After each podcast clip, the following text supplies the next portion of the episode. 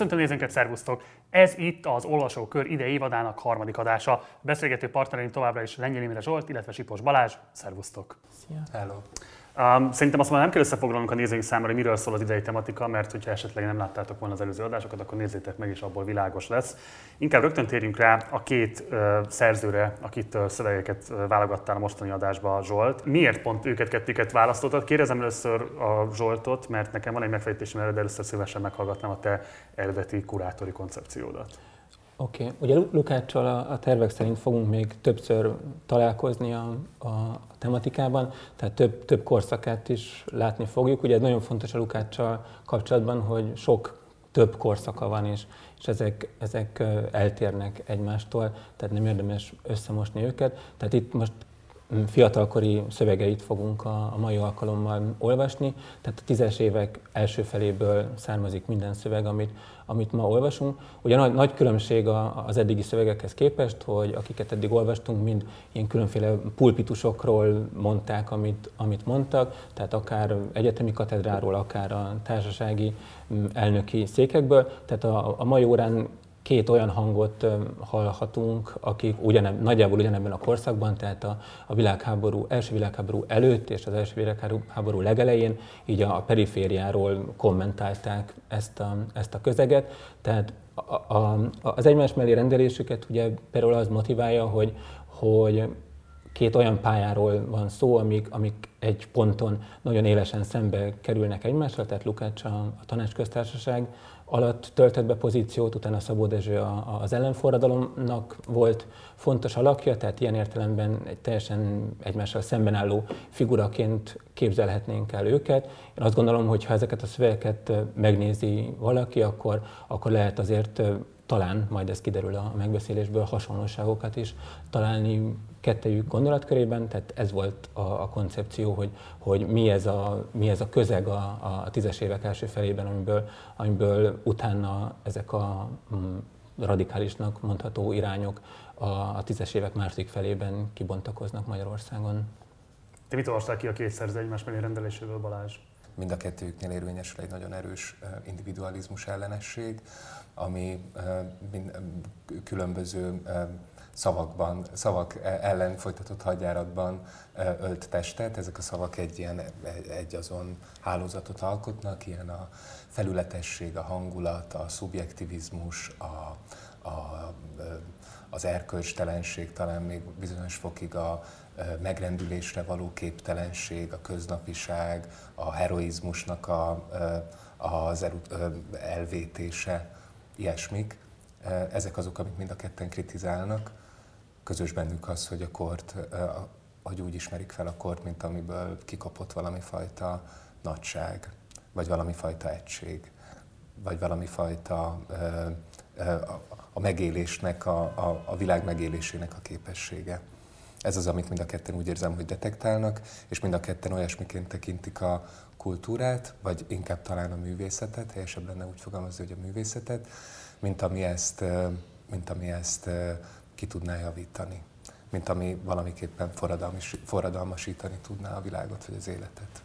Azt érdemes mögé képzelni alapvető kontextusként, ami néha el szokott sikkadni a, a, a századelős vitáknak a, a tárgyalásánál, hogy tényleg itt, itt egy, egy liberális korszakról, tehát alapvetően liberális keretrendszerről van szó az országban, tehát sokkal inkább, mint ezután háromnegyed évszázadon keresztül bármikor. Tehát, hogy a kulturális szféra sokkal inkább magára volt hagyva, azt hiszem, mint, mint bármikor később, tehát ilyen, ilyen ideológikus irányítás szempontjából. Tehát, hogy itt, itt, a, itt amikor, a, amikor az előző alkalommal is azt láttuk, hogy, hogy a, az Ignatus vitázik mondjuk a, a Bőti Zsoltal, tehát a Bőti Zsoltot sem kell úgy elképzelni, mint, mint aki állami állami figura lett volna, vagy aki képviselte volna teljes erejével a, a, az állam hatalmát. Tehát, hogy itt, itt talán ez a, ez a kontextushoz hozzá tartozik, hogy mi a, mi a szerepe és mi a súlya a, a művészeteknek, vagy a kultúrának ebben a korban. Az viszont érdekelne, és most Balázs hozzád fordulok, hogyha megnézzük a Szabó Dezső szöveget, akkor valóban vannak olyan passzusok, amelyek abszolút visszaköszönnek, nem csak a kor, nem tudom, jobboldali e, nyilvánosságában, hanem egyébként úgy a rendszerváltás óta, amennyire vissza tudok emlékezni rá, mindig is része volt e, a jobboldali retorikának. Viszont Lukács esetében sokkal inkább azt lehet látni, hogy meglepő, hogy az a pozíció, amit ő képvisel a 910-es évek elején, az mostanra gyakorlatilag abszolút képviselet nélkül van a magyar nyilvánosságban. Tehát az a mondjuk paloldali pozíció, amiből ő megszólal, az az mostanra már egyáltalán nem ilyen formában alakul ki. Hogyan lehet feloldani ezt az esetleges ellentmondást, illetve mit lehet elmondani Lukácsnak a mostani, az 1910-es pozíciójáról, ahhoz a pozícióhoz képest, amit esetleg a nézőink jobban ismernek a későbbi művei alapján? Igen, szerintem nem, nem baloldali a pozíciója itt 1910-11-12-ben a Lukácsnak. Erről majd még beszéljünk bővebben, de talán ez a tehát ez, a, ez az, ami a legváratlanabb lehet mindazoknak az olvasóknak a számára, akik már a fordulat utáni Lukácsot ismerik, akik a történelmes osztálytudat utáni Lukácsot ismerik, vagy őt várják, vagy ő felőle akarják olvasni ezeket a szövegeket. Ugyanakkor engem meg is lep, hogy azt mondod, hogy nem érzed folytonosnak vagy nagy hatásúnak ezeket a, az itt kifejtett Lukácsi gondolatokat. Nekem az volt a benyomásom, ahogy elkezdtem olvasni sok, sokat gyára ezeket a szövegeit, főleg a levél a kísérletről, hogy, hogy Jézus Mária ez a beszédmód az elkövetkező 70-80-90 évben döntő módon meghatározza a magyar irodalmon belüli eszéisztikának a beszédmódját olyannyira, hogy máig, hogyha az ember kinyit és figyelmesen olvas egy Tamás Gáspár Miklós cikket, akkor ott nagyon-nagyon hasonló alakzatokra bukkan, mint amiket a Lukács itt mozgósít, vagy akár, mint amiket a Lukács itt legelőször meghonosít a magyar Mondanak kultúrában. Példát, hogy pontosítanád ezt? A, a legjobban szerintem abból lehet megérteni, hogy hogyan bírálja a, azt az esztétikai kultúrát, amit fölismerni, létrejönni, amit fölismerni véle az 1910-es évek elején. Azt mondja, ez az esztétikai kultúra, ami az egész világon az ő analízise szerint eluralkodott, ez egyfajta relativizmus, ami bár azt a látszatot kelti, hogy az egész világot a művészet hatotta át, és a művészet kezdte el a maga képére formálni, valójában, valójában teljesen művészetellenes, és csak egy hangulatot, mai szóval azt mondanánk, hogy egy dizájnt, egy, egy ilyen ornamentikát, egy felületes ornamentikát, díszítményt rakott rá a világra, és pusztán az a célja, hogy élvez, élvezetessé, élvezhetővé tegye a világot. Azért mondom, hogy mai szóval, azért, azért mozgósítom itt a mai szót, ezt a dizájnt, mert a leírás az nagyon hasonlít arra, ahogyan a posztmodern fogják majd leírni a 80-as években a posztmodern és a késő kapitalizmus híres leírásait előlegezi meg, amennyiben ott, mondom, a 80-as, 90-es években magyar, magyarul is, angol száz területen is az lesz a bírálat, hogy a, hogy a kapitalizmus mindent áruvá változtatott, és az egész világ egy nagy látványosság és egy nagy élvezeti cikk. És nagyjából ezt előlegezi meg a Lukács, és azok a, azok a fogalmak, mondom még egyszer, a, a hangulattól kezdve a szubjektivizmuson át az értéktagadáson keresztül a, az élvezetig, amiket, amiket ő kipécéz, és amiket ő bírálni kezd, azok messze menőkig megegyeznek azokkal a, szó szerint megegyeznek azokkal a fogalmakkal, amik alapján majd a 80-as éveknek a vége felé a Lukács iskola és Lukács óvoda majdani növendékei bírálni fogják a posztmodernt. Ez ezzel te egyetértesz? Abszolút. Én a, én a másik oldalát hm, akarnám egy kicsit hm, problematizálni, hogy, hogy Szabó Dezsőt viszont tekinthetjük-e jobboldalinak ezekben a, a szövegeiben. Tehát a, az a pozíció, onnan ő megszólal, ő valamiképpen egy valami fajta szocialistának pozícionálja azt hiszem magát ezekben a, a, a szövegeiben, tehát azt hiszem az ő esetében sem ennyire magát öltetődő a dolog, hogy, hogy, hogy ezt egy jobboldali figura szövegeként kell olvasni, amit, amit, amit itt elmond. Tehát azt hiszem, hogy igen, tehát egy ilyen szempontból kell, vagy ezért hangsúlyoztam azt, hogy nem érdemes a, a, a korszakokat egybe mosni. Igen. Annyiban valóban vannak szocialisztikus elemek a, a, a Szabónál, hogy nagyon erőteljesen hangsúlyozza például azt, hogy hogy természetes, hogy bizonyos szociális hitekhez az alapdiszpozíciót a gazdasági okok adják meg, de magát az új társadalmi kialakulás előidézéséhez és megvédéséhez szükséges szociális hitet elsősorban az irodalom fejlesztés tartja fönn, talán egyébként pontosabb, hogyha ma már társadalmi hitet mondunk, valószínűleg értetőbb így a nézőink számára. Um, Igen, vagy, vagy talán a társiasulásnak a hitét, hogy azt a, azt a kés, arról beszél, hogy egy olyan készséget fejleszt ki az irodalom, hogy bele tudjuk élni magunkat másoknak a helyzetébe, ezáltal empátiát tudjunk érezni egymással, és így valami fajta kötelék is létrejöhessen közöttünk. Érdekes ezt megnézni egyébként, érdekel, mit gondoltok erről, hogy ez mennyiben más ez, a, ez az irodalom funkció, mint a, mint a bőtié, vagy a gyulaié, ahol egy hagyománynak a továbbadása volt, egy, ö, a, volt a, az alapérték, hogy ahhoz képest ez egy sokkal dinamikusabb valami, nem? Egy sokkal ö, talán még a hagyományról le is csatlakoztatható valami, egy funkcionálisabb, egy funkcionálisabb feladat, amit rátestál az irodalomra. Nem? Egy, egy, tehát egy, egy, egy, konkrétan egy képzés, egy jelen idejű képzése az embereknek, és nem, nem az, hogy csak rájuk ruházunk valamit, ami már megvan, vagy ami már megképződött, mint hagyomány.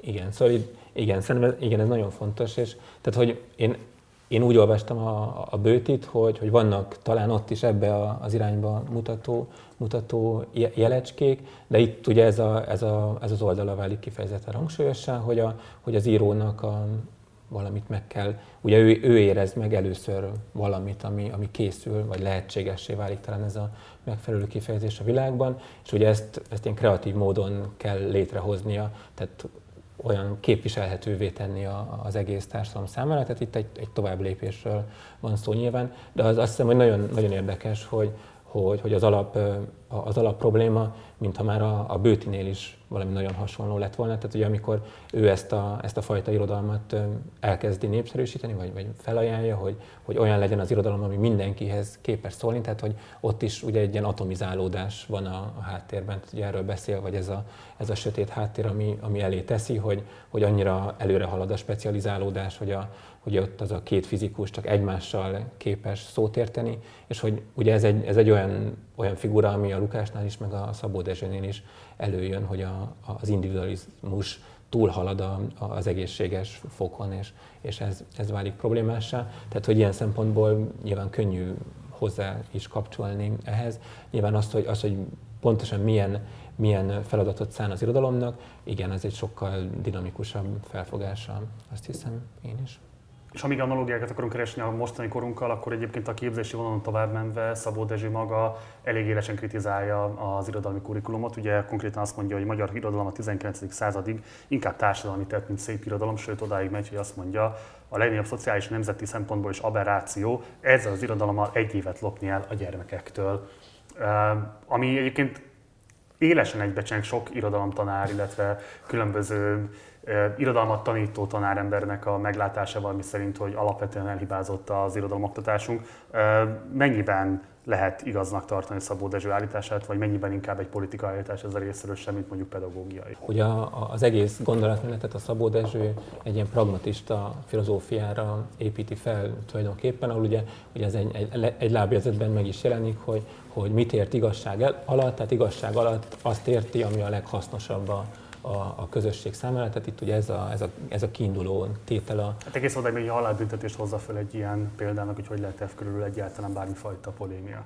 Igen, szóval hogy itt, itt nyilván ez is innen, innen van levezetve, hogy, hogy, hogy itt ugye ezek a, ezek a, a egyéb szempontok, amik, amik visszafogják a mai napig a, a, az emberek kezét azzal kapcsolatban, hogy, hogy megnyírbálják, vagy életszerűbbé tegyék, vagy életközelibbé tegyék, vagy élményszerűbbé tegyék ezek a, a népszerű kifejezések talán a, a, az iskolai tananyagot, tehát hogy ő ezeket eleve, eleve, mm, eleve diszkreditálja, tehát hogy nem, nem gondolja azt, hogy itt valami igaz képet kéne közvetíteni a mai irodalomról, hanem valamit, ami, ami használ a, a közösségnek, és ha az nem használ, akkor nyugodtan lehet a kukába dobni. De ez hogyan, hogyan egyezteti ő ezt össze azzal, hogy közben elvárja, hogy legyen fai, fajilag, nyelvileg és művészileg rendben lévő a hagyomány? Mert ez ugye azt feltételezni, hogy, hogy a hasznosságot mégiscsak fölülírja valamilyen nemzetiségi szempont. Nem? Miért írja fölül? Ezt nem értem. Egyébként egyszer utal is rá konkrétan az, azzal zárja a szöveget, csak most próbáltam előkeresni, és nem találtam, hogy milyen restanciái vannak egyébként, igen, így mondja. Csak zárójelben kérdem, mit tett a magyar irodalom eddig, hogy szellemi közösséget, érzelmi érdekeket teremtsen a nemzetiségek és a magyar faj között? Tehát miközben, tehát ő kifejezetten kritikus azzal kapcsolatban, hogy nem tölti be az irodalom ezt a fajta ilyen ö, inkluzív funkcióját. Igen. Igen, csak ott, ott, ott válik a dolog nehezen követhetővé, hogy, hogy, hogy, hogy mind a meg, nem világos, hogy egy Petőfi vagy egy arany, az miért nem alkalmas erre. Az annál régebbieket akarja kidobni. Aha.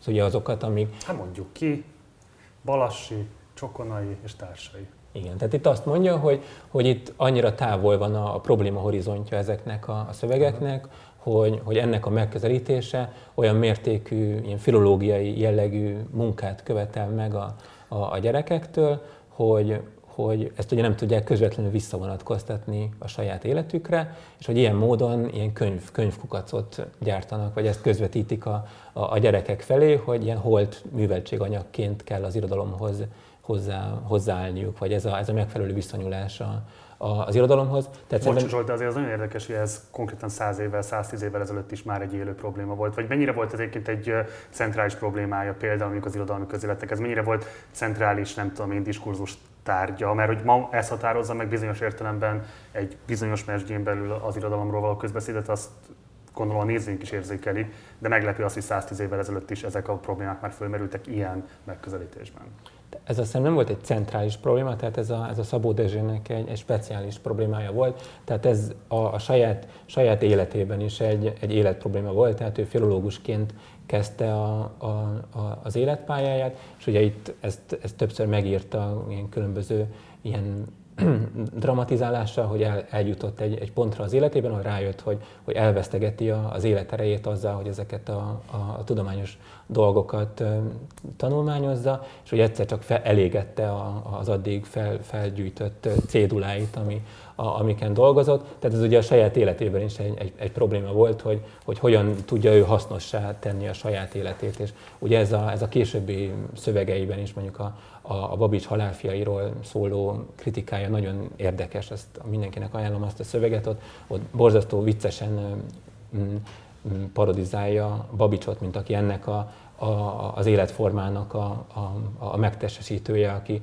aki csak a, a, az irodalom és az elidegenedett kultúra világában képes élni, és, és elveszik a, a valódi életproblémák között. Tehát, hogy ez nem volt egy centrális kérdés, azt hiszem a korban, de a Szabó Dezső számára egy centrális kérdés volt, hogy, hogy hogyan, hogyan nem megy ki az életerő a, az emberből. Tehát ez a, a, azt hiszem, ez a vitális felfogás, ami fontos számára, hogy, hogy hogyan, hogyan tud ereje lenni az ember életének.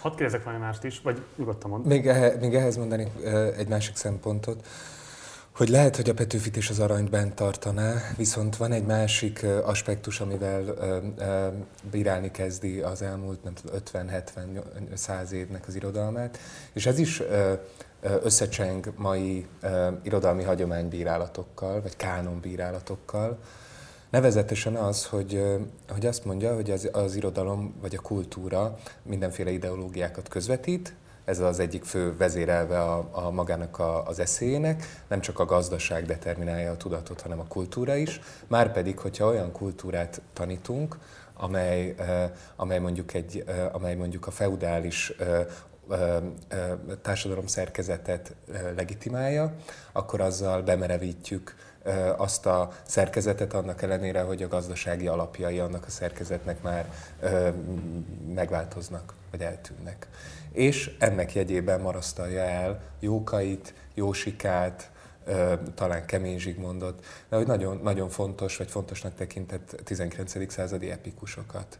Azt mondja, hogy az általuk közvetített szerepmodellek, észjárások, karaktertípusok, akár Lukács szavával világszemléletek, azok bebetonoznak olyan feudális habitusokat vagy viselkedési mintákat, amiket már elvileg ki kéne söpörnünk, vagy amiket üdvöslennek is kisöpörnünk. Tehát van egy ilyen kánon vagy hagyománykritikus vonása is, nem csak ez a vitális nícsei, amit teljes, teljes joggal hoztál fel és rekonstruáltál, ha jól érzem.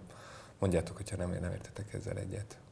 Igen, de nyilván itt, itt ugyanez a szempont játékba jön, hogy, hogy, hogy nyilván nem írja felül a, a puszta esztétikai értéke ezeknek a szövegeknek a, a hasznosságának a hiányát, tehát a, a, a nincs, Igen, persze, és nincs is, de ez, és, ez, és, ez, és ez szerintem nagyon fontos, hogy nincs is, nem is tulajdonít nekik esztétikai értéket, vagy nem merül föl, hogy van-e egy ilyen univerzális esztétikai norma, ami alapján a jókainak a regényei világklasszisok lennének, vagy sem, hanem pusztán afelől nézi őket, hogy mit tesznek ezek a regények az olvasóval, vagy mit terjesztenek, milyen eszméket, viselkedésmintákat terjesztenek a társadalomban. Tehát ilyen vivő anyagokként vannak ezek a szövegek kezelve az ő beszédmódjában, ha jól, ha jól értem. Igen. Tehát ez, az, bocsánat, egy mondat, tehát hogy ez, egy, ez egy, azért egy nagyon alapvető mm, gondolat a szövegében, tehát erről egy hosszú passzus szól, hogy, hogy ezt a fajta esztétikát le is kell építeni, tehát amiről, amiről egyébként beszélünk, amikor esztétikára gondolunk, hogy, hogy a puszta gyönyörködés, vagy a, a, a, az esztétikai értéke önmagában a szövegnek, tehát hogy ezt egy képtelenségnek gondolja, amit mindig csak a, egy ilyen nagyon vékony réteg képes egyáltalán észrevenni, és hogy itt azt mondja, hogy, hogy itt ennek a, a törpe kisebbségnek a, a, a nézőpontja van ráerőszakolva a, a, a többségre, és hogy ez, ez nem célszerű, hogy így legyen. Tehát, hogy ezért magát az esztétikát is támadja ebben a, a szövegben, vagy ezt a közkeletű felfogását. Én ehhez kapcsolódnék, hogy akkor hogyan működik nála konkrétan, ugye, tehát mindjárt felolvasok egy passzust az a liberalizmus kritikájával kapcsolatban, és hogy igazából a romantikus irodalmat nem mint művészeti projektet támadja, hanem mint politikai problémát, nevezetesen, hogy elindította azt a fajta szegmentálódást és individualizálódást, ami végül egyébként az ő megfogalmazása szerint egy őrült, bűnös haláltánc a világháborúba torkolik bele, ami egy beka, bekasszált tiszta nyereség, és úgy fogalmazott az egész folyamatot leírva, hogy megszületik az emberi elme egyik legtorzabb szülött, a liberális Isten. Ez az Isten borzasztóan alkalmas lehet arra, hogy valahol képviselővé válasszák, de milyen közösséget hoz létre, és milyen termű egységet ad neki. Tehát ami engem alapvetően érdekel, hogy hogyan küzd benne, és mik a legfontosabb küzdési pontjai annak, hogy egyszerre igazából ő nem esztétikailag tartja problémásnak ezeket a szövegeket, hanem a politikai következményeket tartja problémásnak. Tehát, hogy beleolvasom, vagy kiolvasható ebből a szövegből az, hogy ő egyébként alapvetően akár még elismerőleg is tud ezen szövegeknek az esztétikai minőségéről szólni, csak mint politikai probléma, a politikai következmények jelentette probléma az, amivel ő nem tud megbarátkozni, és ami abszolút ilyen éles megnyilatkozásokat vált ki belőle. Szerintem nem tételezi, hogy, hogy ezek megközelíthetők vagy hozzáférhetők lennének ezek a szövegek puszta esztétikai képződményekként. Szerintem abból indul ki, hogy ezek a szövegek leválaszthatatlanok arról a történelmi, politikai, társadalmi nevezzük akár, hogy folyamatsorról, amit beindítottak, vagy amivel beleágyazódtak. Tehát, hogy ennyiben lehet, hogy nem is érteni Tehát, a kérdésedet. Tehát, egyszerűen nem, nem univerzális, nem történetileg meghatározott. Hát, hogy nem létezik az, a, az az esztétikai megkülönböztetés, ami alapján kikülöníthető lenne a műalkotás a világból, amiben beleágyazódik. Szerintem ezt mondaná, szerintem ezzel dobná vissza a kérdésedet, hogy, hogy nem, nem férhetünk hozzá magában való esztétikai tárgyként egy romantikus vershez sem az csak úgy létezik, mint ami egy történelmi társadalmi hatás összefüggésbe illeszkedik bele, mint ott egy ilyen életmegnyilvánulás. Ugye nagyon megfoghatatlan igazából ez a kártékonyság miben testesül meg, mert hogy igazából ezek azért nagyon elvont fogalmak, hogy, vagy nagyon, hogy mondjam, nagyon laza ecsetvonásokkal fölskiccelt folyamatok, hogy hogyan torkolik az egész egy világháború. Viszont van egy mondat, ami számomra nagyon árulkodó volt. Azt írta itt egy ponton, a legantiszociálisabb, leganarchikusabb szenvedély, a szerelem egy új természeti csodává, isteni revelációvá, vagy ha tetszik, isteni dagályoztatik, és így a morális reveláció forrása a szívnél is lentebb száll, mint hogyha itt arra utalna, hogy ez az egész egyfajta szexuális szabadosságot fog majd elhozni a kor viszonyai között, és mint hogyha ez a szexuális szabadosság lenne az igazi veszély, amit nem azonosít be direkten a szövegben, de még én ezt éreztem a legmegfoghatóbbnak, hogy igazából mi az, amiben ez az alázuhanás, amit ő eléggé képletesen leír, megfogható és tetten érhető. Jó, hát, de hát közben azt mondja, hogy a világháborúban is megfogható és tetten érhető. Az is egy, nem, te azt, Nekem nagyon tetszik, hogy így olvasod ezt a passzust, de hát az egész gondolatmenet azért mégis az, az, a, az a brutális állítása, hogy ez a liberális individualizmus robbantotta ki a világháborút. Ami, ami a, a, nyilván én azt hiszem, hogy ez szánja retorikai aduásznak, Nem akarom félreolvasni a szöveget, de nem álságos egy picit egyébként a világháborúval szembeni kiállása, akkor, amikor egyébként a halálbüntetésben azt az álláspontot képviseli, hogy a közösségnek igenis joga van tehát a joga mindenképpen adott ahhoz, hogy például mondjuk ilyen kérdésekben is döntést hozzon. Az más kérdés, hogy a halálbüntetés kívánatos vagy sem, hogy ő fogalmaz, de az, hogy joga lenne hozzá a közösségnek, azt mégis milyen alapon lehet ettől a közösségtől elvitatni. Joga ahhoz, hogy ne menjen háborúba? Hát, hogy ha egyébként joga van a halálbüntetésről dönteni, vagyis arról a közösségnek, hogy mely tagjait kívánja likvidálni, akkor felteszem ebből következik az is, hogy a közösségnek joga van azt is eldönteni, hogy más közösségeket szintén likvidálni kíván, hiszen azok még csak nem is a saját közösségének a részei.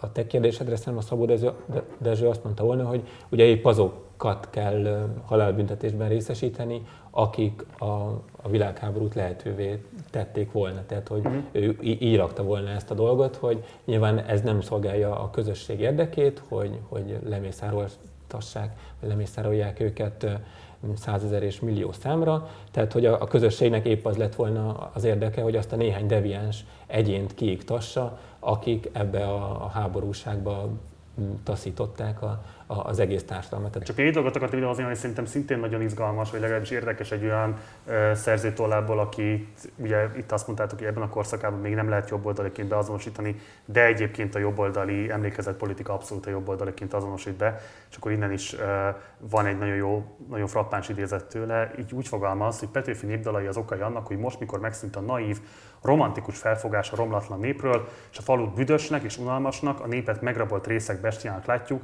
még mindig szakajtóval ömlenek a sárba hult pártás, elárverezett ökrös, anyasírhalmos, kosutapánkos népdalok. Hát élesen leszámol ezzel a fajta áromantiszizált, nem tudom én, vidék és faluképpel, azt nem mondhatjuk, hogy nem. Igen, és azt hiszem, hogy azért nincs egyébként, tehát azért nagyon nehéz a, a Szabó Dezső elhelyezni a, az emlékezetben, és azért nincs igazából kultusza szerintem, mert ugye ezt a, ezt a diskurzust a, a világháború után is viszi azért tovább, tehát hogy egy, egy, egy nagyon rövid ellenforradalmi korszak után ugye a, a Horti establishmentnek is nagyon kemény kritikusa volt, és ugye nagyjából erről a, a platformról, tehát, tehát ezt nagyon sokszor, rengeteg szövegben elmondta, hogy, hogy, hogy a, a két világháború között is ilyen, ilyen szólamokkal és nacionalista pántlikákkal tudják le a, a, a nemzeti kérdést, miközben szociális politikát kéne folytatni, és valóban fel kéne emelni a, a, a magyar parasságot. Tehát, hogy én azt hiszem, hogy, hogy nehéz, tehát sen, ezért nem vállalja igazán senki a, a, Szabó Dezsőt, vagy nem, nem látom, hogy bárki a, a, konkrétan az ő folytatójának gondolná magát, mert tényleg a, a legváratlanabb kombinációkban tűnnek fel a, a gondolkodásában a, a, a radikális szociális dolgok, ami ugyanakkor bármikor könnyen átjátszhat egy ilyen fai retorikában. Lukásnak a diskurzusát is nagyon erősen szervezi a fegyelemnek, a rendnek, a, a formarákényszerítésnek az imperatívusza. Nem úgy, nem abban a, nem abban a társadalmi értelemben, mint a Szabó Dezsőnél, hanem a személyes életnek, a, a személyes életvezetés keretei kialakításának az értelmében. Hogy akkor idézzük őt magát, úgy fogalmaz a teljes szabadság a legírtózatosabb megkötöttség. Így van. És máshol pedig úgy fogalmaz, e, e, ezt is hadd olvassam ide föl, e, a művészet lényege a formálás, ellenállások leküzdése, ellenséges erők igába törése, egységet teremtés minden széthúzóból, egymásnak addig és rajta kívül örökre mélyen idegenből. A formálás az utolsó ítélet a dolgok felett. Olyan utolsó ítélet, amely megvált minden megválthatót, és isteni erőszakkal kényszeríti rá mindenre a megváltást. Itt, itt a, ez az esztétikai kultúrában olvasható, és azt, azt teszi helyre, amiről már beszéltem, hogy azt, azt a félreértést teszi helyre, hogy az esztétikai kultúra az, az egész világot művészivé varázsolta volna. Éppen, hogy nem, mert hogy könnyedé, anarchikussá, érzéki látszássá vagy játékká, dizájnoltá tette. Látjuk, hogy a művészet az, so, az valami sokkal szigorúbb, fegyelmezettebb valami, de azt is látjuk, hogy ez a, ez a művészet bizonyos fokig a Szabó Dezsőre akár még kísértetiesen emlékeztető módon is egy ilyen vallásos, vallásos beszédmóddal áttitatva jelenik meg. Amikor a dogma szükségességéről beszél a Szabó Dezső, a disziplináris tagoltság szükségességéről beszél a Szabó Dezső, akkor nem annyira eltérő fogalmiságot mozgósít, mint itt a Lukács. Ez az, ami engem borzasztóan érdekel, és ezt szerettem volna az előző felvetésedhez hozzáfűzni. Mit gondolunk erről, hogy ez az aszkétikus modell, ami a Lukácsnál egyszerre etika és esztétika, ez a nagyon erősen aszkétikus modell, ez miért ennyire ellenséges vajon mindenfajta élvezettel, szexualitással szemben? Ez az, ami engem borzasztóan érdekel. Az is nagyon érdekel, hogy miért nincsen a Lukácsnak mindmáig valami jó, erős feminista kritikája, vagy queer kritikája, hogy miért van az, hogy, hogy itt ugye csak felsorol körülbelül két millió filozófust és írót, de kizárólag fehér keresztény férfiakat sorol föl, meg a görögöket. Mindenféle deviancia, legyen az szexuális, etnikai, vallási kisebbség, az kiszorul, és, és egy ilyen nagyon keresztény aszkézisből kiemelkedő életvezetési modell van hihetetlenül fölülértékelve.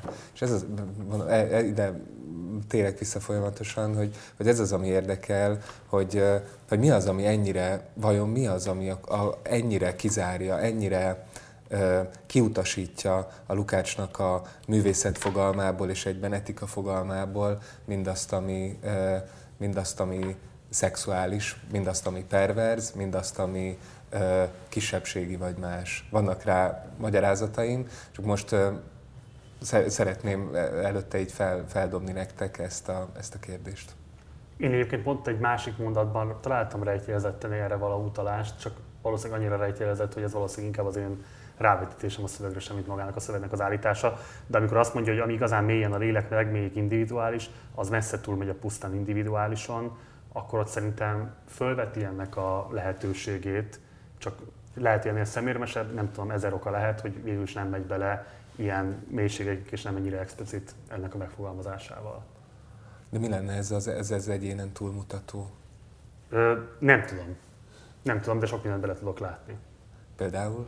Hát például mondjuk azokat a fajta devianciákat, amiket te hiányolsz, vagy kifogásolsz, és amik nyilvánvalóan nem, nem képezhetik, nem tudom én, a, a diskurzus normáknak így alapvetően a részét. Tehát, hogy ami mondjuk adott esetben kívül áll ezeken a normákon. Én bele tudom látni ezt, hogy itt valami ilyesmire utal. Nekem az a benyomásom, hogy itt inkább valami misztikus élményre utal az ekkori Lukácsot uh, ismerve, az ekkori diskurzusát ismerve. Tehát inkább itt a, inkább a középkori szerzetesek jelennek meg előtte, semmint uh, mindenféle deviánsok. Már hogy ilyen, persze bizonyos értelemben egy ilyen polgáriasult, modernizált társadalomban. Tehát ez inkább valami immateriális, spirituális az, hivatkozás sem, mint valami fajta... Az egyénen túlmutatóra, én, uh-huh. én, én, én így értem, igen. Ez egy nagyon fontos mondat szerintem tényleg ennek a, a problémának a megértésével kapcsolatban is, azzal kapcsolatban is, hogy, tehát, hogy azt is, hogy mi a, mi a problémája ez a, a modernséggel, ugye a Lukács mindig oda lyukat ki, hogy a, a, a magányosság a probléma. Tehát, hogy az a nagy baj, hogy, hogy, hogy elszigeteli a, az egyéneket egymástól, és ez a, ez a tragikus magány, ami, ami a, a, az egésznek a, a gyökere. Tehát én azt gondolom, hogy most ez nyilván nagyon vulgáris és, és pszichologizáló, de, de hogy a, a Lukásnak egyszerűen ezek a dolgok hiányoztak a, a, a tapasztalatából. Tehát, hogy most ha, ha pusztán életrajzilag is nézzük meg a, a dolgot, tehát, hogy itt itt ezeknek a, a szövegeknek az elkészültekor is ugye egy, egy 20-as éveinek a közepén járó figuráról van szó, aki eddigre feldolgozta a, a modern dráma történetét egy, egy kétkötetes monográfiában, megírt két kötetnyi eszét, stb. stb. Tehát, hogy, hogyha a Szabó Dezsőnél itt a, a, a könyvek világában élésről beszéltünk, akkor szerintem a Lukásnál ez abszolút egy releváns probléma, tehát hogy ebből a perspektívából képes csak látni a, az életet. Tehát, hogy itt, itt amikor megpróbál egy ellenpontot elképzelni, akkor látszik, hogy ez is olvasmányélmény, tehát hogy itt a, a középkori misztikusok és a, az őskeresztényeknek a világa. Tehát ez, ez az egyetlen olyan, amit ő ebből kilépésként el tud egyáltalán képzelni. Tehát de itt, ez, ez nagyon fontos, de ugyanakkor ezt ő maga is teoretizálja, amit mondasz hogy ugye erről szól a Levél a, Levél a kísérletről című szöveg, hogy mi az, hogy az ember könyvekből meríti az élményeit. ugye amellett érve, vagy azt bontja ki a Lukács, hogy mit jelent az intellektuális élmény, vagy mit jelent a, a ugye, ami, ami egy ilyen oximoron, vagy egy ilyen ellentmondásos szerkezet, hogy mit, mit jelent az az élmény, az a tapasztalat, amit nem a való életben szerzünk meg, hanem könyveken keresztül, és hogyan lehet azt érvényesíteni, hogyan lehet érvényre juttatni, hogyan lehet abból ö, ö, valódi tudást kiszűrni. Tehát ennyiben persze igazad van, csak ugyanakkor neki van valamilyen, hogy mondjam, megoldása is a saját maga számára, vagy magyarázata is a saját maga számára, annak érdekében, hogy az a fajta ellentételezés, ami a Szabó Dezsőnél megképződik, élet és művészet, vagy vitalitás és filológia között, az nála ne képződjön meg. Valami olyasmire utalsz, amikor a, a Lukács igen élesen ki kell a hangulat alapú művészet befogadás ellenében, és kifejezetten úgy fogalmaz, hogy példa az igazán nagy impressionisták annyiban nagyok igazán, amennyiben nem impressionisták, amennyiben az elmélyedés művésze és ötleteik csak utak számukra a dolgok igazi megfogása felé, és szempontjaik csak eszközök egy egészet alkotás számára, és akkor erről még hosszan ír. Ugye itt a Ken Stockároly kiállítás kapcsán írott ö, ö, felszólalásából ez egy idézet, hogy itt azt gondolod, hogy ami ő törekedett, hogy valamilyen módon ezt az ilyen hangulat alapú művészet szemléletet ostorozza és kritika alá tegye, ezzel bizonyos értelemben az érzéki benyomások összességét is elvetette, és ilyen értelemben leredukálta a művészet felfogást és a művészet befogadást? Igen. Igen, igen. Nagyon, nagyon klassz, hogy felolvastad ezt a szakaszt. Írtó meglepő, hogy egy annyira brilliánsan művelt ember, mint a Lukács, az engem legalábbis mindig meglep, hogy mennyire zárt és érzéketlen volt a modern művészetnek egy nagyon nagy részével szemben. De az volt? Mert ő nem elült. Hát annak, ő, nagyon annak tűnik ő ebben, a hogy a... egyáltalán nem elítélőleg is... Uh, őket nem, nem, hát sőt, melléjük el. Melléjük mint a, el. De úgy, mint akik végre visszatérnek a dolgokhoz, mint akik vég, végre újra nehézkedést, a, a súlyt, a dolgot magát uh, célozzák meg, és nem ez az ornamentika, ez a felületesség, ez a design, nevezzük, ahogy akarjuk, van benne, mondja a Lukács, mint az impressionistákban. Na most itt, amikor azt mondja, hogy mint Nem az impressionistákban, Hát lehet, lehet, de hát azért mégis itt 60-70 évnyi festészetet rendel az impressionizmus meglehetősen, a szövegében meglehetősen alulteoretizált fogalma alá, tehát úgy berendezi, nem tudom, Monétól Van Gogon át, nem, nem tudom kiig, és magyar, magyar követőikig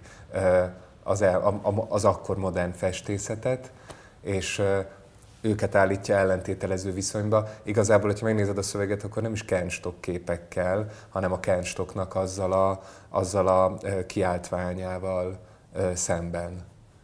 Tehát még csak nem is azt elemzi ki, hogy a Kenstok Károlynak ez meg ez meg amaz a festménye az végre így meg úgy visszatért a, a dolgokhoz, jelentsen ez bármit, hanem hogy itt történt egy szóbeli kiállás, egy másfajta művészetfelfogás mellett ami végre leszámol az ornamentikus vagy, vagy pusztán ilyen tetszéskeltő művészettel hadd védje még egy kicsit Lukácsot, és aztán Zsolt, te is csatlakozz be, de hogy bizonyos értelemben azért itt megelőlegezi a, a spektákulum társadalmának kritikáját, és egyébként nagyon nehéz nem szimpatizálni mindazzal, amit megfogalmaz. A... Én pont ezt akarom problematizálni. Akkor csak egy, egy idézetet is utána kérek, hogy problematizált. Azt mondja, hogy a felületek művészete lett így minden, a felületek, amik mögött nincsen, amik mögött nincsen semmi, amik nem jelentenek semmit, nem fejeznek ki semmit, csak vannak valahogy véletlenül és hatnak valahogyan véletlenül, akárhogyan csak hassanak. Még egyet akkor ide hadd olvassak föl. Nagyon és, és de, pontosan ez, de pontosan ez az, amire azt mondom, hogy ezt a, a 80-as, 90-es évek uh, magyar posztmodern kritikáját nézed, ezeket a mondatokat látod viszont. Uh-huh. Ez, e, pontosan ugyanígy fogalmazzák meg, hogy mi a baj a kultúriparral, mi a baj a, a posztmodern irodalommal, posztmodern képzőművészettel, posztmodern építészettel. És ez egy mi ez a relativizmus. kritika a te megfogalmazásod vagy felfogásod szerint? Tessék? Ez egy igaztalan, pontatlan, kritika? Igen. Szerintem ezek rossz fog, olyan fog, vagy hát ne, ne, igen. Hogyha így nekem szegezett a kérdés, akkor azt mondom, hogy én nem használnám ezeket a megkülönböztetéseket, mondjuk felület és mélység, díszítmény és lényegi műalkotás, dolog és látszat között. Ezeket az ellentételezéseket én nem, én nem kedvelem, nincs itt most módon kifejteni azt. De szerintem, bocs, egy kicsit de menjünk bele, mert akkor mindenképpen oda jutunk el nyilván, hogy valami, tehát az a most leegyszerűsítve életlényeg, amiről Lukács egyébként végigír, hogy akkor az a te fölfogásod szerint igazából egy illúzió. Nem használnám az illúzió szót, mert nem használnám a dolog és az illúzió szembeállítást. Oké, okay, akkor mit használnál? A, a, én lecserélném ezt a, ezt, a, ezt a fogalmiságot, amivel a Lukás dolgozik. Mire? Ö, hát nincs itt, nincs itt mód ezt kifejteni. Hát erre mire, mire cserélni. De megpróbálom inkább, figyelj, hozok, még, hozok egy másik uh, idézetet, és megpróbálom annak ja. a margóján kifejteni. Ez az idézet ahhoz kapcsolódik, amit a, amit a Zsolta magányjal kapcsolatban felvetett, és, és talán te is tudod még itt bővíteni, amit azzal kapcsolatban mondtál. Azt mondja a Lukács az esztetikai kultúráról. Paradoxonokat kezd el sorolni. A kultúra egysége tehát meg lett volna az egység hiánya. Meg volt a mm. középpontja, a teljes periférikussága mindennek. Megvolt mindennek szimbolikussága, az, hogy semmi sem szimbolikus, hogy minden csak az, aminek átélése, pillanat, aminek átélése pillanatában látszik, de nincsen is sehol semmi, ami ennél talán több is lehetne. És megvolt a kultúrának a pusztán egyénin túlemelkedő volta, mert a kultúra lényegéhez tartozik, hogy közös kincse az embereknek, az, hogy nincsen semmi, ami az egyes ember pillanatain túlemelkedhetnék. Tehát paradoxonokat sorol, gúnyolja ezt a, ezt a kultúrát. Meg volt a kapcsolat az emberek között, a teljes magányosság, a kapcsolat teljes hiánya. Ez az életművészet, az élet kielvezése csupán, nem a művészi alkotás, csak a művészi élvezés elveinek, helyesebben egy részüknek az élettel szemben való alkalmazása. Ez az esztétikai kultúra alaphazugsága. Tehát pontosan ezt az atomizáltságot mondja, hogy az az egység, hogy nincs egység, az a közösség, hogy mindenki magányos. És Ennyiben tényleg hát ez, a, ez az ő modernség diagnózisa, hogy a nagy racionalizálásnak az lett a vége, hogy mindenki, mindenki teljesen elszigetelődött egymástól, és semmiféle közösséget nem tud megélni, és ehhez szállítja ez a, az esztétikai kultúra, hogyan majd a posztmodern is szállítja az anyagot az emberek számára, hogy csak így élvezzenek a maguk zárt. És amikor én azt mondom, hogy ez a fajta kultúrkritika nekem nem tetszik, vagy ne, nekem nem igazán rokonszenves alakzatokat mozgósít és szembeállításokat érvényesít, akkor pontosan arra gondolok, hogy, hogy azt tud kivezetni ebből, ez egyenesen vezet afelé, amifelé a Lukácsnak ezek a szövegei is vezetnek, és amifelé bizonyos fokig az ő egész, hát a, a tízes években az ő szellemi fejlődése is vezetett, hogy akkor állítsunk ehelyett egy valamilyen heroizmust, valamilyen dogmatikus heroizmust ennek a helyére, ami majd etikai alapon végre újra súlyt fog kölcsönözni az embernek a tetteinek. És ez még egy, még egy ö, ö, még, még valami hozzáfűzni valót enged az előzőekhez, hogy nem csak a középkori misztikusok az ő példái, hanem az esztékai kultúrának a végén megjelenik Dostoyevskynek a neve, aki aki esetleg ismeri a Lukácsnak a híres fordulatát és az azt bejelentő szövegeket, az tudja, hogy ott is Dostoyevsky szövegeken keresztül bizonyítja be azt, hogy a maga számára, hogy győzi meg magát arról, hogy, hogy, hogy a, igenis vállalni kell akár a gyilkosságot is ahhoz, hogy, hogy értékeket hozzunk létre, vagy vissza, visszaadjuk a, az életnek azt az értékét, amit ez a modern relativizmus elvett, és ez lesz, ez, ez lesz majd az ő kommunista fordulatának a, az egyik ilyen horgonypontja, vagy, vagy alapérve. Szóval, hogy megjelenik a Dostoyevsky, és, és meg, megjelennek azok a Dostoyevsky alakok, akik ezeket a nagyon heroikus tetteket képesek végrehajtani, megszenvedni ezeket a, a legyen az a Raskolnikov, aki a gyilkosságot vállalja, vagy legyen az Iván Karamazov, aki, aki belesorvad a maga intellektuális problémáiba. Tehát megjelennek ezek a figurák, mint egy előrejelezve azt, hogy mik azok a habituális mintázatok, amikkel a, amiket a Lukács önmaga számára irányadónak tekint, és amelyeknek az életvezetésén keresztül ő mint egy menekülő utat vél találni a relativista és amorális és züllött és csak élményközpontú társadalmi összvalóságból. És ez az, amit, amit én, amitől én elzárkóznék. Igen. A, a, ami a fordulatának a lényege, azt szerintem épp az, hogy, hogy összecsúszik ez a két, két horizont, amiről beszélt, tehát a heroizmus és ez a, ez a társadalom ellenesség. Ugyan, ami ebben a, ebben a szövegben azt hiszem, hogy még külön van, és, és a, a Dostoyevsky ebben a szövegben még szerintem mást jelent, mint amiről, amiről te mhm, beszélsz. Mhm, tehát a, mhm. ha, ha megnézi az ember a, a Dostoyevsky jegyzeteit, vagy a, a Balázs Béláról írott szövegeit, akit egy magyar Dostoyevskynek próbált beállítani, akkor az, az jön ki belőle, hogy, hogy ő ebben az időszakában még ezt látja a Dostoyevskyben, ami, amit a, nagyjából amit az előbb felolvastál, tehát hogy ennek a bizonyítását, hogy, a, hogy az emberek ebben az elidegenedett társadalomban is sorszerűen képesek egymásra találni. Tehát ugye neki ez, ez tetszik a, a Dostoyevskyben, ugye ezt, ezt hosszan taglalja, hogy, hogy ami a Dostoyevsky poetikai hibájának látszik, hogy, hogy nem motiváltak ezek a találkozások, nem életszerűek ezek a beszélgetések, hogy épp ez bizonyítja azt, hogy a Dostoyevsky rájött arra, hogy, hogy van egy magasabb szint is a szociális szintnél, a lélekvalóságnak a szintje, ezt mondja a, a Lukács róla, tehát ahol, a, ahol az emberek lélektől lélekig közvetlen kapcsolatban tudnak lépni egymástól. Tehát ez nagyjából ez a gondolat, ami, amiről itt beszél, hogy, hogy amikor eljutunk az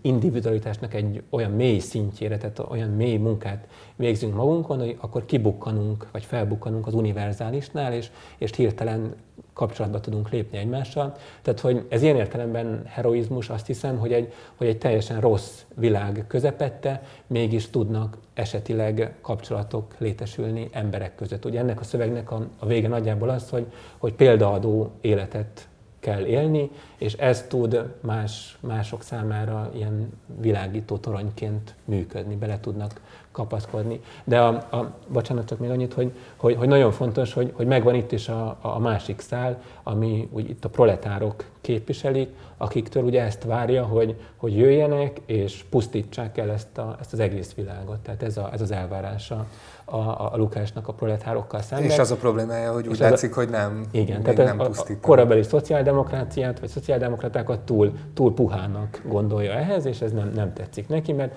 ugye azt mondja, hogy az egész kultúrát a, a, a, a földig kéne rombolni, és akkor, akkor lenne jó. Tehát, hogy szerintem, a, amit te felvetettél, az, az innen érthető meg, hogy, hogy neki ez a félelme, tehát hogy onnantól, hogy az egész világot rossznak gondolja, ez a félelme, hogyha, hogyha bármi ezen a világon belül talál bármit, ami, ami jó, vagy, vagy olyan módon deviáns, hogy, hogy opponálja a fennálló rendet, akkor valamiképpen cinkosává válik ennek a, a világnak. Tehát, hogy itt, itt ebbe a sarokba szorítja bele magát, hogy csak a teljes pusztulást tudja elképzelni, és, és minden mást megalkuvásnak gondol ehhez képest. Tehát ez a, ez a két dolog marad, a, a reménykedés a kultúra teljes pusztulásában, és önmagunk heroikus megalkotása. És azt hiszem, hogy ez a fordulat, amikor összekapcsolja ezt a kettőt, hogy, hogy ez lesz a heroikusság, hogy részt vegyünk a, a világ pusztításában, vagy lerombolásában.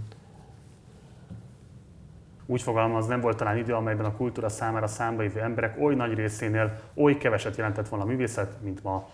Valami mélyen szakmaszerű van a művészet mai hatásaiban. Írók számára írnak az írók, és festők festenek a festőnek, legfeljebb félmaradt íróknak és festőknek. Mert mondani valójuk alig van, sőt tudatos büszkeséggel utasítják el maguktól, csak szakember élvezheti igazán értékeiket. Igen, itt a szöveg elején csinálja azt a megkülönböztetést, hogy vannak a szakemberek és vannak az esztéták, és aztán az egész szöveg ezt a leépíti ezt a megkülönböztetést, azt mondja, hogy pont az a probléma ezzel az esztétikai kultúrával, hogy, hogy a művészetre is visszahatott ez, a, ez az egyetemes dilettantizmus, és, a, és hogy pont, pont magába záródtak a művészettel fog, szakemberesült a művészet is, paradox módon dilettáns szakemberek jöttek létre, akik csak egymásnak írják a dolgaikat, és teljesen kivonva mindenféle olyan élet, életvalóságból a művészetet, amiben, amiben az megszólíthatna másokat Igazából nála az esztétikai az a mesterkélt szinonimája. Inkább a kultúra, szerintem. Hát az, az esztétikai kultúra így egyben az a, az a mesterkélt, az a hangulatkeltő vagy élményközpontú és azzal van szembeállítva az igazi művészet. Csak az igazi művészet, mondom, az, az meg elsilányosult azáltal, hogy azt is csak szakemberek állítják elő, ugyanolyan szakemberek, mint akik mindenféle egyéb árucikkeket állítanak elő. és épp ezért az a, az a lényegiség, az a lélek hiányzik az ő műalkotásaikból, ami a nem szakemberek, hanem művészek által előállított kulturális képződményekben még megvolt. És akkor ti olvasatotok szerint egyébként Lukácsnak mi a magyarázata, hogy miért alakul ki ez a fajta technokrata művészet felfogás? Erről szól az egész. Tehát a, én, én azt hangsúlyoznám kiinduló pontként, hogy, hogy arra nagyon érdemes azért emlékezni, hogy 1910-ben járunk. Tehát ez ugyanaz, ezek ugyanazok az évek, amit a, a magyar irodalom történet ugye a, a nyugat indulásához szokott kötni, ahol ugye pont a, az autonómia egy ilyen fetisizált fogalom, tehát hogy a, a nyugat, mint az irodalom vagy a művészet autonómiájának a kivívója, tehát ami végre, végre leveti ezeket a, a társadalmi terheket a, a művészetről, és segít neki felszabadulni. És ugye, ugye nagyon érdekes szerintem, hogy a Lukács ugyanebben, ugyanezekben az években azt mondja, hogy ez nem csak hogy megvalósult, hanem, hanem már túl is jutott a, az optimális ponton. Tehát, hogy annyira önállóvá vált a, a művészet, hogy, hogy ez már a, a, a kevesek szakmai problémájává vált. És, és elvesztette minden vonatkozását a, a, a társadalommal kapcsolatban. Tehát, hogy itt nagyon érdekes ezeknek a, a perspektíváknak a, a, a különbözősége, azt hiszem. Itt, amit meg a keletkezéséről elmond, az ugye nagyon érdekes, hogy, hogy, hogy tényleg azt, tehát, hogy itt a, itt a levezetés abszolút a, a művészetből látszik kiindulni, tehát hogy, tehát, hogy ellentétben azzal, amit, amit Lukács később próbált csinálni, itt ugye nem, nem sok nyoma van annak, hogy, hogy a, a, a társadalmi struktúrát valamiképpen figyelembe venni ezzel kapcsolatban. Tehát azt mondja, hogy, hogy a művészettel való viszony, a művészethez való viszony az, ami, ami eluralkodott a, a, az egész világon. Tehát megmarad ö, abszolút értéknek a régi művészet, az igazi művészet, a, legyen az a Kenstok Károlynál egy ö, újra ö, értelmezett ö, valami, vagy legyen a a Lukács személyes kánonjából felsorolt íróknak, költőknek, színházcsinálóknak a művészete. Nagyon nehéz szerintem eldönteni, hogy mit gondol, mert ez a két, két szöveg sem ugyanezt mondja erről. Tehát a, az utak elváltak, mint a tényleg azt, azt mondaná, hogy, hogy jó, hogy jött Kánstok Károly és barátai, mert ők képesek a művészetükkel újra alapozni valamilyen mm, jó kultúrát, de a másik szöveg azt mondja, hogy, hogy ezt nem lehet várni a művészettől, hogy majd ő megoldja a világ bajait, tehát hogy ezt a, a művészettel csak az egyéni heroizmusig lehet eljutni, tehát hogy megalkotjuk saját magunkat, és ezzel ugye ez a, úgy csinálunk, mintha ugye ez a, erre a kategóriára fut ki a szöveg, hogy úgy csinálunk, mintha valódi kultúrában élnénk, de hogy ugye a, ott a másik szövegben a megoldás csak a, a proletároktól jöhet, akik földig rombolják ezt a kultúrát, tehát hogy ott, ott, egy, ott ki is zárja ezt a lehetőséget, hogy a kultúra meg tudná váltani a, a, az emberiséget. És ezt... nagyon érdekes, hogy, hogy ebben nem ért egyet önmagával, azt hiszem, hogy, hogy, hogy, hogy mi is a művészet, tehát hogy mennyit lehet várni a művészettől. De szerintem az, az lehet itt a különbség, hogy a, a Levila kísérletrőlben a személyes megváltásról beszél nem a, ott szóba se kerül a világnak vagy a kollektívának a megváltása, azt viszont elvárhatónak tartja abban a szövegben legalábbis a művészettől, hogy egy személyes megváltáshoz elvezessen. Hiszen ez a, a levél a kísérletről alaptémája az eszé, mint műfaj tematizálásának a fő eljárása, hogy hogyan lehetséges műalkotásokból olyan tartalmakat kinyerni, kivonni, olyan formákat kinyerni a műalkotásokból, amelyek a, a kritikust valami fajta személyes megváltáshoz elvezetik. Vagy amik, hogy ilyen kirkegárian fogalmazzunk, aki itt ennek az egész a Lukács ekkori korszakának az egyik, valószínűleg az egyik fő gondolkodói autoritása, a Dán filozófus, Søren Kierkegaard, hogy hogyan lehet megcsinálni az esztétikaiból az etikaiba átvezető ugrást szövegek értelmezésén keresztül. És ugye azt mondja, hogy a művész az sorsot formál, a kritikus viszont formát hoz létre, olyan formát, amiben megvalósulhat a léleknek és a formának az egysége. Ugye lélek és formák a magának a kötetnek, a Lukács kötetének is a címe, amiben ezek a szövegek olvashatók voltak 910-ben, amikor megjelentek. Tehát, hogy én azt mondanám, hogy, hogy ez is egy lényeges különbség, és nem azok a szövegeket, amik, amik olvas, amiket olvastunk, ezt nem hidalják át, hogy a, a, hogy a levél a kísérletről az azt kérdezi, hogy az egyén számára mit jelent a művészet, vagy mit jelenthet, hogyan használhatja az egyén a művészetet, míg az esztétikai kultúra már valóban arról beszél, amit te is mondasz, hogy, hogy a kollektíva számára milyen cselekvési teret nyit, vagy nem nyit meg a művészet. De az igazi ellenpont szerintem a harmadik szöveg, az utak elváltak, ahol a, ahol a végén ugye ezt, ezt olvassuk, hogy a, a, a csendet hozó művészet hadüzenetet jelent és élethalál harcot, a rendnek ez a művészet el kell, hogy pusztítson minden szenzáció és hangulatanarhiát, hadüzenet ennek a művészetnek puszta megjelenése és létezése, hadüzenet minden impressionizmusnak, minden szenzációnak és hangulatnak, minden rendetlenségnek és értékek tagadásának. Tehát, hogy itt mintha a művészet mégis csak mégis képes, lenne. képes tehát hogy lenne egy ilyen, egy ilyen hatása, tehát azzal, hogy kirakják azokat a, a képeket a falra, ott mégis, mégis lenne egy ilyen hatás. Tehát, hogy nagyon-nagyon tágspektrumon mozog ez a, ez a három egy, egy időben kellett. Hát és, és annyira, annyira külön, különös, hogy az avantgárdokkal szemben pedig ugye közismert a Lukácsnak mindenféle írtózása. Ekkor már a szuprematistáknak vagy a futuristáknak a képei, amiket a Lukács sosem dicsérne így föl vagy olyan radikálisabb avantgárd mozgalmaknak a kiáltványai, amelyek tényleg a világ felégetését tűzik ki célul. Hát a Kernstock Károly azért sehol nem mondja azt, vagy nem festi azt, hogy itt elpusztítjuk az egész, az emberiség egész kultúráját. Miközben ugyanekkor már vannak olyan avantgárd irányzatok, amik ezt mondják, de azok mellé a Lukács sosem áll oda.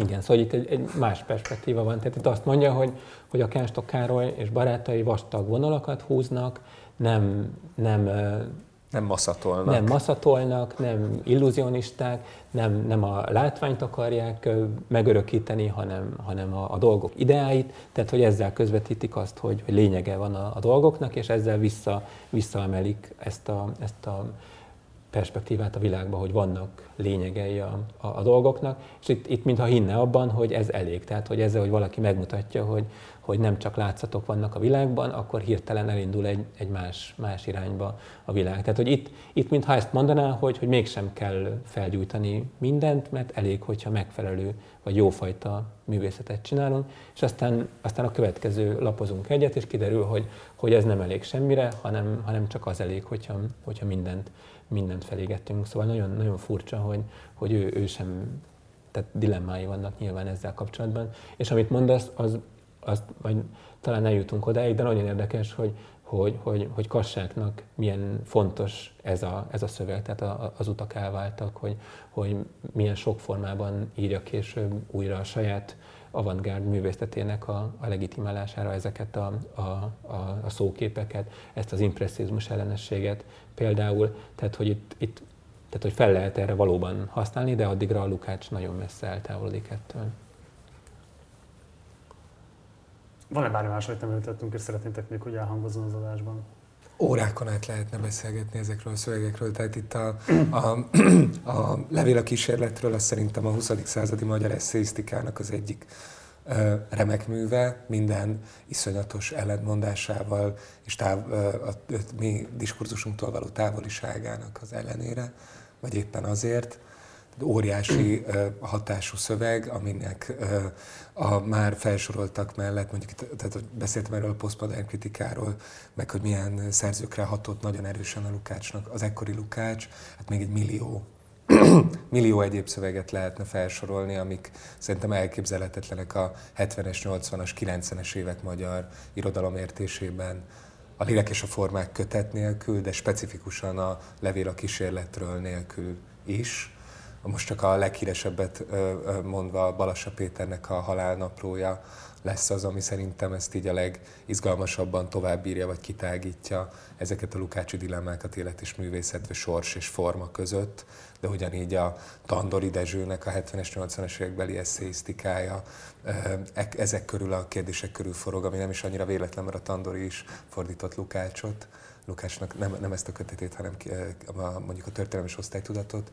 Tamás Gáspár Miklósnak a 80-as évekbeli eszéisztikája abszolút de szerintem még, a, még olyan lehet távolinak tűnő szerzőkön is kimutatható ennek a szövegnek, a, vagy ezeknek a Lukács szövegeknek a hatása, mint, mint, a, mint az Eszterházi Péter. Szóval, hogy itt persze most itt nem, nem fogunk tudni tovább menni itt ezeknek a Lukács által felrakott problémáknak, ellentételezéseknek a, az analízisében, csak azért szerettem volna egy ilyen, egy ilyen szólamot kivágni, hogy, hogy itt nyomatékosítsuk, hogy egy iszonyatosan fontos és nagyon nehezen kimeríthető szövegről van szó, ami a 20. századi magyar eszéirodalom fejlődésében vagy alakulás, alakulás folyamatában abszolút kulcsfontosságú szerintem.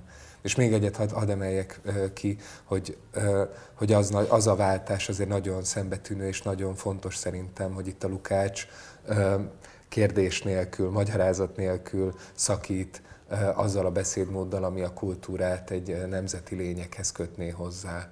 Tehát nagyon univerzalisztikus az az embermodell, amiről beszél, univerzalisztikus az az etika, univerzalisztikus az a kultúrfelfogás, amiről beszél.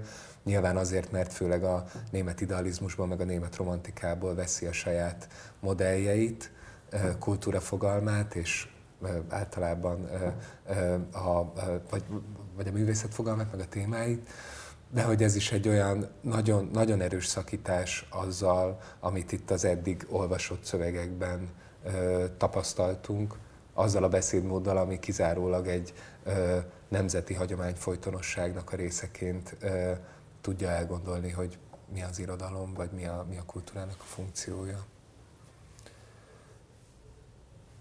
Ezeket. Mit fogunk olvasni legközelebb? Ugye a, a, az egyik szövegben Lukács tesz egy utalást arra, hogy milyen is a, az ő korának a munkás kultúrája, vagy mennyiben nem elég radikálisak, miért nem, hogyan nem gondolkodnak elég radikálisan szerinte a, a, a proletárok. Úgyhogy ehhez, ehhez kapcsolódik a, a következő témánk, ami nagyjából ezek, ezekből az évekből néz meg egy, egy vitát mm, Szabó Ervin és Bresztovszki Ernő között, ami a proletár költészet lehetőségeiről, vagy miben létéről szól. Tehát ilyen módon kapcsolódik ez a szöveghez, hogy ezt tudjuk talán körüljárni, hogy hogyan gondolkoztak a munkás, munkás esztétika lehetőségeiről a, a korszakban. Ez is egy izgalmas hangzik. Zsolt Balázs, köszönöm szépen a részvételt. Találkozunk egy hónap múlva, amikor a következő olvasókaradással érkezünk majd hozzátok. Ha most csatlakoztatok volna be a folyamatba, akkor a leírásban megtaláljátok a korábbi alkalmaknak részben a videóit, részben pedig azokat a szövegeket, amiket olvastunk. Tehát az összes szöveg, ami eddig elolvasásra került, az szintén elérhető. Mondom még egyszer a leírásban megtalálható az összes szükséges link. Mindenképpen iratkozz a csatornára, ha még nem tetted volna, meg lehetőség szerint használj egy lájkot vagy egy diszlájkot, hogy részben a véleményt kifejezd, illetve pörgesd az algoritmust, illetve ha bármilyen kérdésed vagy észrevételed van az elhangzottakkal kapcsolatban, akkor várunk a komment szekcióban. Ha megteheted, akkor kérlek, hogy fizess elő a Partizánra a Patreon felületünkön keresztül, ehhez a linket megtalálod a leírásban. Találkozunk ennek a műsornak a keretei között egy hónap múlva, addig is minden jót, ciao.